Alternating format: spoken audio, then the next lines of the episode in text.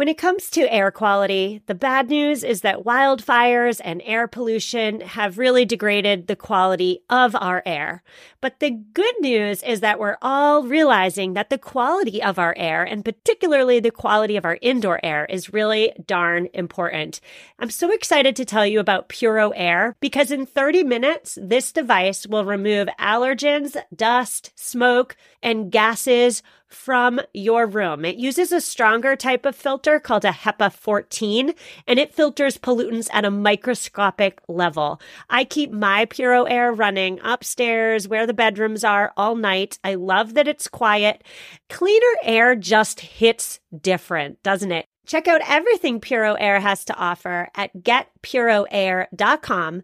That's G E T P U R O A I R.com. One more time for the people in the back getpuroair.com. Well, hello there and welcome back. My name is Stephanie Seferian, and you are listening to episode 180 of the Sustainable Minimalist Podcast. On today's show, we are discussing culture's role, particularly pop culture's role in the environmental movement. While it can feel natural to disassociate from media coverage surrounding global warming and climate change, it's much harder to do so when pop culture pushes the narrative right? As a kid, I loved the show Captain Planet, and the show has stayed with me through the decades. On today's show, we're discussing why exactly that is. And by the way, quick shout out to all my fellow Captain Planet lovers. I believe that the relationship between popular culture and popular opinion is circular. And so, a great way to jumpstart conversations with children and with other loved ones is to do so through a show or through a book or a movie or a song that gets to the heart of the issue.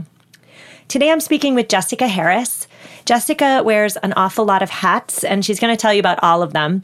But the specific hat we are discussing today is her role as a children's book author.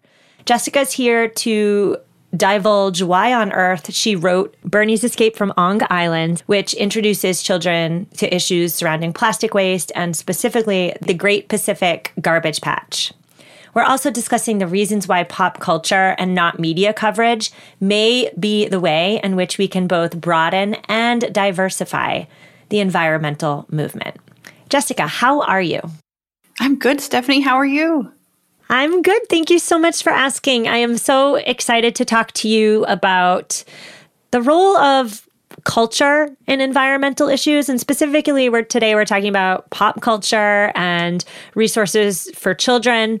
And i feel as though you're the perfect person to talk to about this because you wrote a children's book. Congratulations. That's amazing. And we're going to talk about your book. It's wonderful.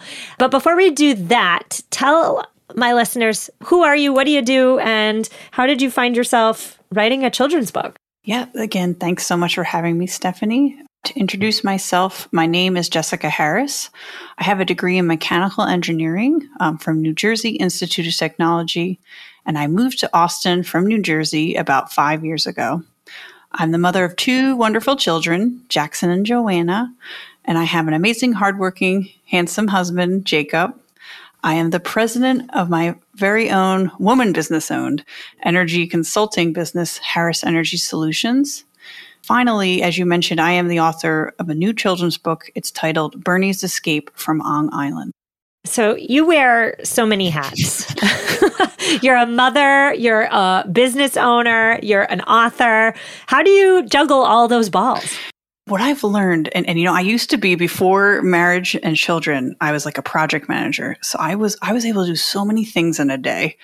And I realize now that that is my old way of living and I just can't do that anymore. And sometimes you just have to accept you're only going to get certain things done, you know, you know, all the plates in the air you pick the ones that are the most important like what has to be done you know for your own mental health and you know and your family and your company you know what are the most important? Some things just got to wait. Just put them on a list and you'll get to them when you can you know? It's it's just doing as much as you can that's feasible. And sometimes you do make people upset and you just kind of have to unfortunately just accept you are limited because you're doing too much Well, I alluded to the fact that you wrote a book, Bernie's Escape from Ong Island. And I want to start off today by talking about this book. Tell me what it's about, and more specifically, how you felt pulled to write a children's book. The story actually originates in Austin, Texas, which I think is very fun because it's very dog friendly. So, Bernie the Puggle is the main character. She's half beagle, half puggle, and 100% awesome. And Bernie's best friend's name is Sammy. And basically, this duo stumbles upon a big issue of plastic pollution through an adventure packed voyage to the Great Pacific Garbage Patch. So, basically what this whole thing does is this adventure shows the impact it has on wildlife and our oceans. So what pulled me to make this book is just the amount of waste the world produces. I just it just I don't know why that's like my thing. It just upsets me to my core, you know? And then if you start to even go over to single use plastics where we use something for 15 minutes and it outlives us four and a half times, Scientists have found plastic in the deepest trenches of the ocean. A recent news report showed they found plastic in a human placenta, a baby. And it's estimated we eat a credit card's worth of plastic each week. There's got to be health problems associated with this behavior. So I think also it's like an understanding piece, right? I know I'm guilty of this myself and you think, hey, I use plastic, but I recycle it, so it's okay. But that isn't true. If you actually dive and, and start to research it, most of it gets landfilled anyways. And studies only show that 9% of everything recycled goes on and becomes another product. This is very different from like glass and like metal cans, right? Those are up to like 70, 80% that get used again. And it's just the way that the polymers are within the product, it makes them very difficult to recycle and be able to use it again. And to make it even worse, the US actually, its procedures for recycling include shipping our recycling products to a foreign country to dispose of it properly, which think of the transportation for that, right? And then recently, this avenue has been rejected, causing even bigger issue. So I don't even know what they're doing with that. So, also kind of to tie it back to my career, being in the energy consulting industry, I'm constantly reminded how improvements and standard ways of doing things can make such an impact. But I can pin down my inspiration to one conversation I had at a party, which I think is fun. I was talking to one of my friends. I absolutely love her, which is, is good, right? So I was talking to her and I said, I just can't believe we have a substantial floating trash these floating trash patches in the ocean. Those poor animals, you know, I can't even imagine what that impact that has. And she just looked at me, this very smart person was like, I didn't know that. That's really like she had never heard of the Great Pacific Garbage Patch. And that's when I knew I had to do something about it. And I just thought, what better way to bring knowledge to people, young and old, than through a children's book. You know, not only will the kids read it, but the, the adults read it to them, you know, so it's kind of a twofold impact. Hmm. Isn't it amazing that, you know, we're entrenched in issues surrounding the planet, you and I both on a daily basis, but to hear that for the average layperson, in your case, your friend doesn't know about the the Great Pacific Trash Patch and the gyres and the this and the that is pretty amazing for me to hear that. Talk to me about the characters in your book. They're adorable, they're lovable. Is there a story behind them? Yes. And when you write a book, you go through many iterations, right? So the mean character, I'll start with him. So he's, he's called the Ong. So he's an evil creature collecting plastic waste and he's supposed to personify, you know, the effects of human ignorance. So it's, it's kind of interesting. You'll kind of see in the book, he starts to embody the consequences of all the pollution caused by humans. Okay. And then I kind of mentioned Bernie before, Bernie and Sammy. So those are the two main characters. But they also come across three sea creatures, right? A turtle, a sea lion, and a seagull. And I hope nobody fact checks me because sea lions aren't actually in the Gulf of Mexico, which, but just the reason that in my research, those common animals directly hurt by plastic pollution. I mean, of course, we, we hear about the fish and the whales, but you know, I just thought it was good to just focus on that because they're so cuddly and fun and like everyone loves turtles, you know? So, also to a kind of a second layer of that, each of these are unfortunately found in different trappings. Examples are plastic bags, fishing nets, and a big plastic lawn chair.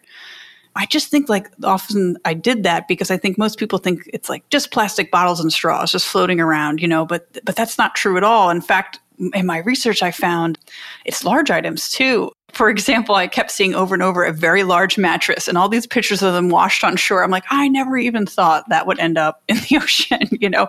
So I thought like using those characters and those things that they were trapped in would be a real kind of way to learn. And they're actually like fact fact based.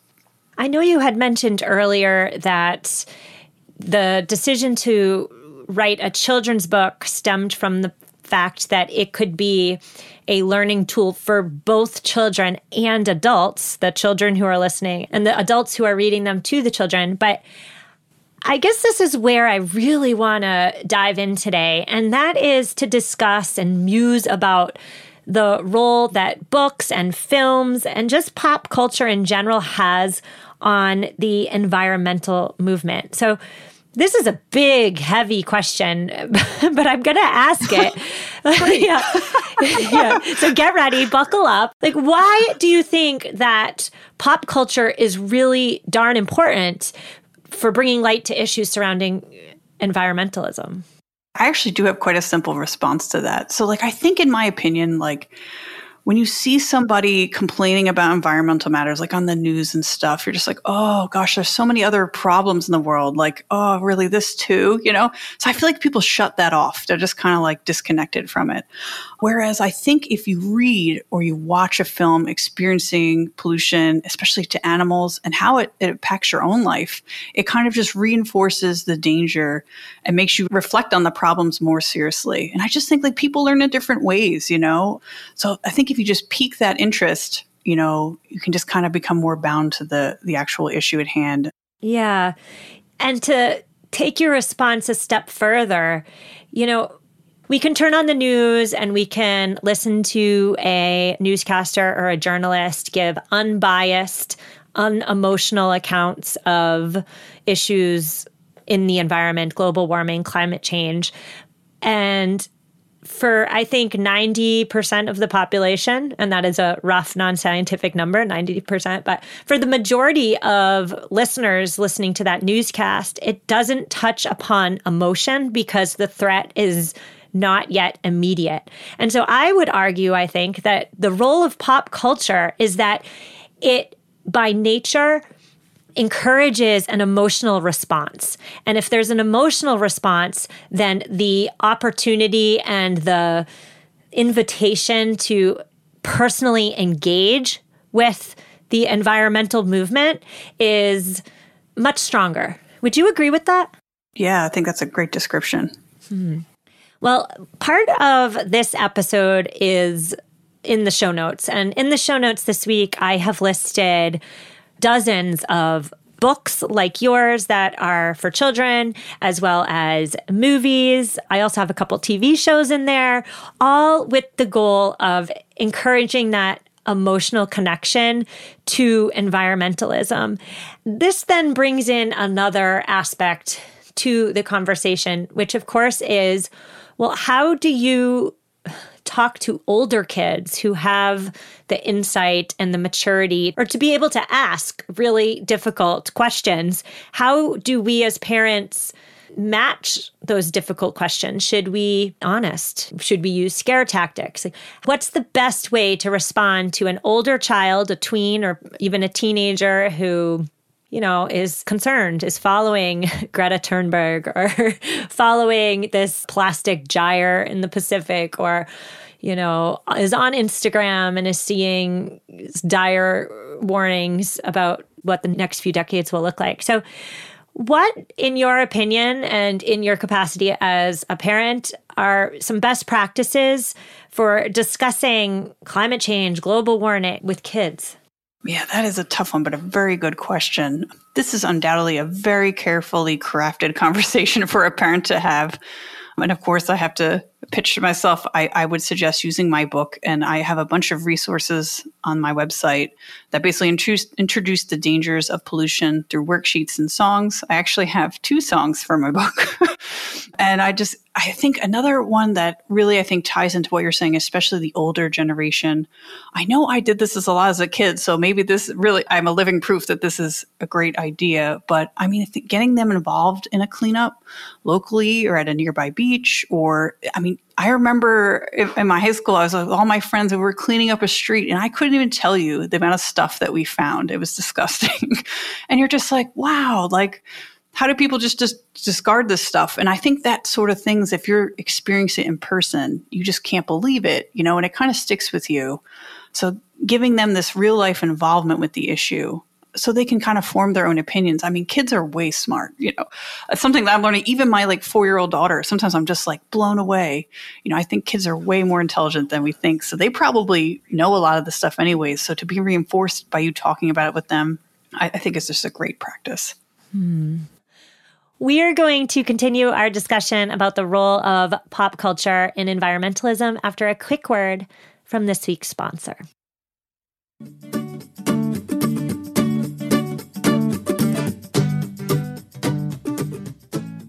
The Sustainable Minimalist podcast is supported by Cleaner Cloths. Europeans adore Swedish dishcloths, and here's why. They are the incredibly versatile alternative to sponges, rags, paper towels, and microfiber cloths. And Swedish dishcloths from Cleaner Cloths, whereas microfiber is plastic, sponges are disposable, and rags harbor bacteria, Cleaner Cloths are actually made in Sweden from the highest quality cellulose and cotton. I love cleaner cloths because they're completely utilitarian. They're workhorses made to be used up to 100 times before tossing in my backyard compost bin. The best part? Just one cleaner cloth replaces 200 rolls of paper towels. Cleaner cloths are an essential item in every sustainable minimalist home, and at just $1.47 per cloth, it's a no brainer. Head over to cleanercloths.com to experience what Europeans have been raving about. That's cleanercloths.com and try the best Swedish dishcloths today. And we're back with Jessica Harris, the author behind Bernie's Escape from Ong Island. I was just thinking, Jessica, as you were talking about a commercial that aired when I was a child. I'm going to guess it was probably the early 90s. I was, let's say, I don't know, between the ages of six and nine. I remember this commercial vividly. There was a fish bowl filled with water with a single fish in it, a goldfish. And then there was next to, and if you know this commercial, or if anybody listening knows this commercial, reach out to me. I want to talk about this commercial with you. and then there was a child brushing his teeth and he was leaving the water on. And so the goal of the commercial was to teach children to conserve water.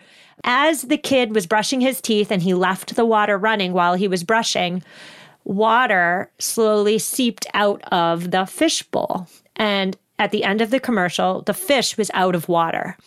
I mean, this was all a cartoon, so take this with a grain of salt. But the message was to conserve water. And that commercial stuck with me. I'm now 36, almost 37 years old this commercial has stuck with me for 30 years because it hit on the emotional connection. Like this fish no longer has any water with which to survive.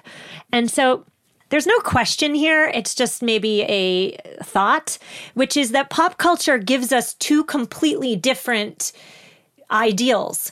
On the one hand, it's the materialistic one, right? Where happiness is in stuff, buy stuff, buy the new toy, buy the new fashion trend, buy the boat, buy whatever it is, right? But on the other hand, and especially in 2021, I see it popping up through celebrity action, through TV, through books, through all the things. The second ideal is one of a life of simplicity, one of living with the planet in mind. I guess my question here is because our children are growing up in a world in which that second ideal, the simple living ideal, is more commonplace. How do we focus on solutions with our children as opposed to the magnitude of the problem? Do you have any insight within your own home? I know you can't see me right now, but I'm smiling ear to ear because I know exactly the commercial you're talking about. Oh, really? And and it's so funny, you know. I think it, it, I'm very close in age to you, and I think that might be why. Because I remember I was probably around 10 or so, I, I, don't even know, around that age. And I was staying over my cousin's house and we're brushing our teeth together. And she did exactly what you said. And I said, What about the fish? How could you, how could you do that? She's like, What fish? What are you talking about? I'm like, the commercial. You're, you're, you're you know, you're, you're starving the fish. You can't breathe. And she's like, What are you talking about? I turned it off. And, and I don't know if that made an impact in her life at all, but that particular commercial actually was something that happened in my life but I totally agree that you get that emotional connection, you just start to care. That's when you really start to make progress. To swing back to your question, to focus on solutions, the last page of my book contains various solutions the average person can do to make a difference. It is all about changing your mentality of, of your household waste stream, of your family. And you kind of look at what, what it is and then also make changes just a couple quick examples are, you know, try to fix things when they break rather than replace them. I feel like in the world of Amazon and just online ordering, sometimes it's just so easy to just order something and replace it. You know, like it's just, oh, it'll be here in two days, and then I have to think about. But like, think about what you're doing. You know, that waste all that energy to create that product. I think I have a, actually a good example here. I, I might go into. So I was in a rush, of course, and I had my coffee pot. It was in the dishwasher, and I bumped it and it went flying into the sink and it shattered into a million pieces, right? So I'm like, oh, all right, I need a new coffee pot. I'm a mom. Oh my goodness, you know. So I clean it up and I look and I can get a new coffee pot for 40 bucks. And then one, the one I like, and it's like, I'm okay. And I'm like, well, what am I doing? The rest of this coffee pot is brand new. Well, you know, why don't I just let me go see what the coffee pot replacement is. So there was another one, it's about 30 bucks. It was for new glass coffee pot.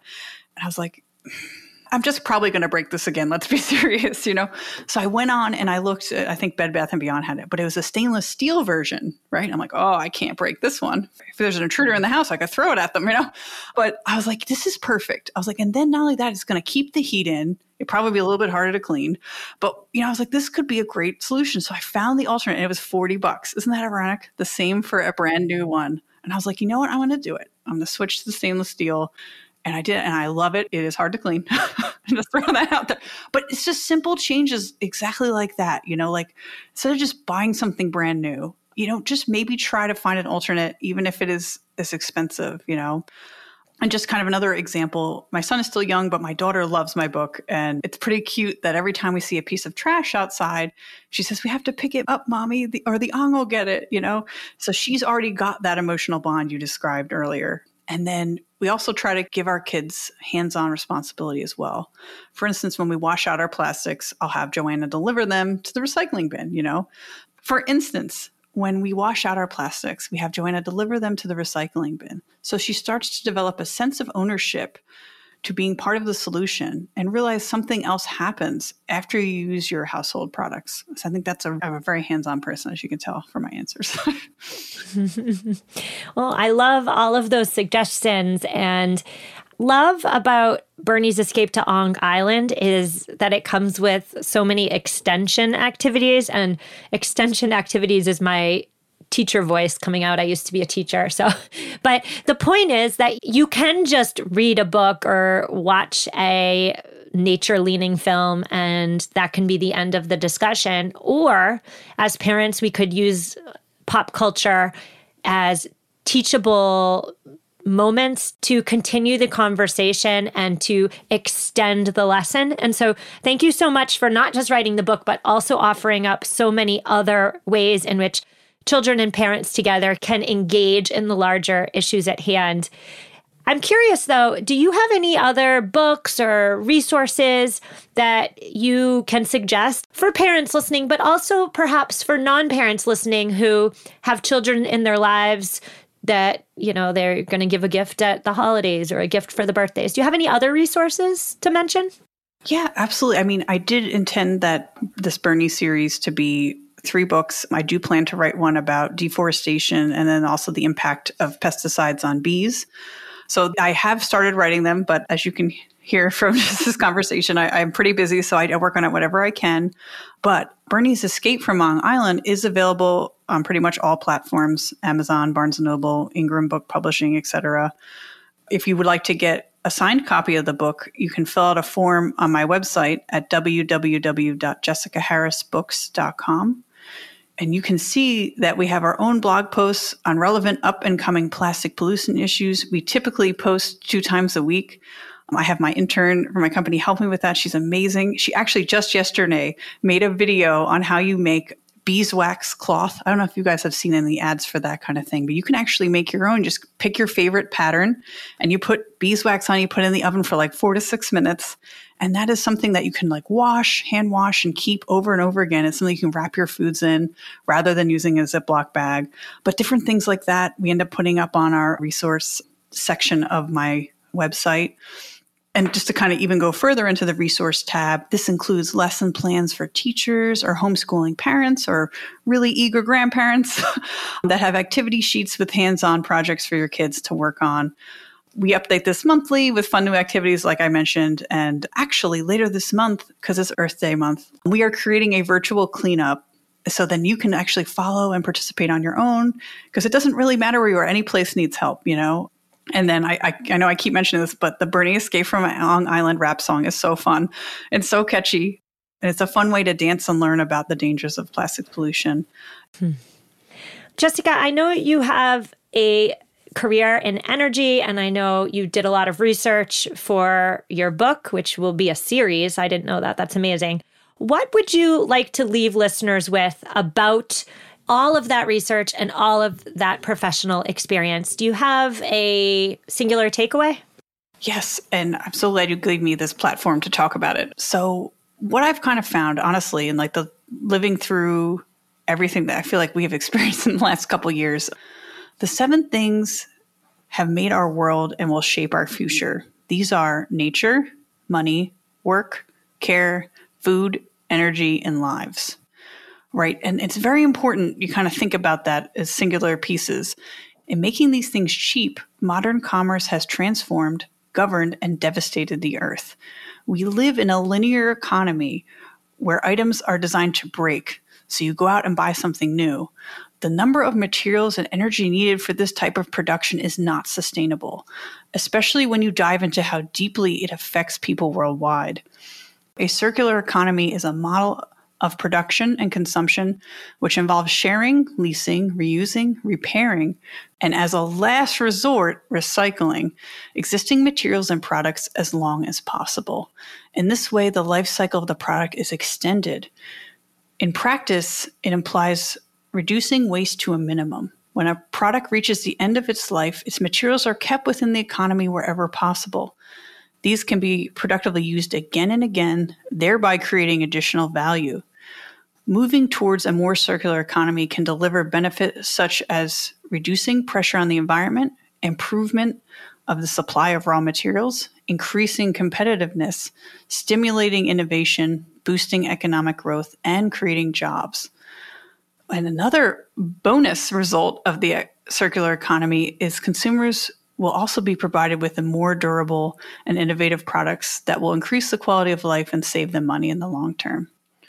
I just think that really encapsulates you know everything i do for a career to kind of reduce energy what my book is trying to talk about and just things that i i think if you start to research and look into will probably really bother you Well, I'm so glad you mentioned the concept of a circular economy because in a few weeks I have a circular economics expert coming on the show. So for anybody who listening who's interested in that, stay tuned. And I will also say that transitioning from a linear economy to a circular one is going to require a lot of creativity, a lot of ingenuity, and a lot of smart minds coming together to make it happen.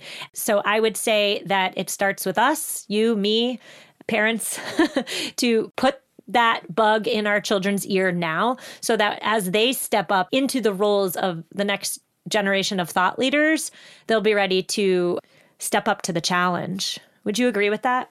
Oh, absolutely. And I will definitely be tuning in on that podcast. That's great. That's wonderful. You're ahead of the game, Steph. Good job. well, Jessica, I want to thank you so much for coming on to the show. I have linked to your book, I have linked to the resources. I've also gone ahead and just linked to Harris Energy Solutions on Instagram in the show notes because I just love supporting the women in business. So thank you so much for coming on the show. Thank you so much for having me, Stephanie. I really enjoyed it. I so hope you enjoyed my discussion with Jessica Harris, author of Bernie's Escape to Ong Island.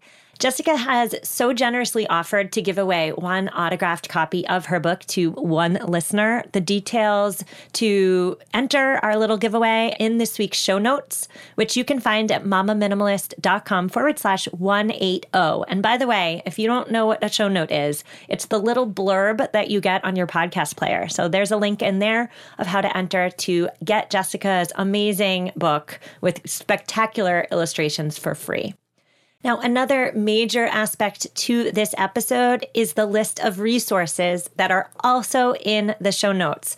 So I have compiled a monster list of books, movies, TV shows, songs, and more that you can use in your own homes to jumpstart the conversation about environmentalism. And by the way, if anybody's listening, maybe you don't have kids, but you have kids in your life to gift to, perhaps you check out one of the books, the environmentally leaning books that I've listed in this week's show notes as a potential gift. We'll see you next week. Have an amazing week and take care. Swimsuit? Check. Sunscreen? Check. Phone charger? Check. Don't forget to pack the 5 Hour Energy. It fits great in a pocket or carry on, and the alert feeling will help you arrive ready for anything. Now get 20% off when you use code 5HE Travel at 5hourenergy.com. Expires April 30th. One time use only, not valid with other discounts. Remember, visit 5hourenergy.com and use code 5HE Travel to save 20%.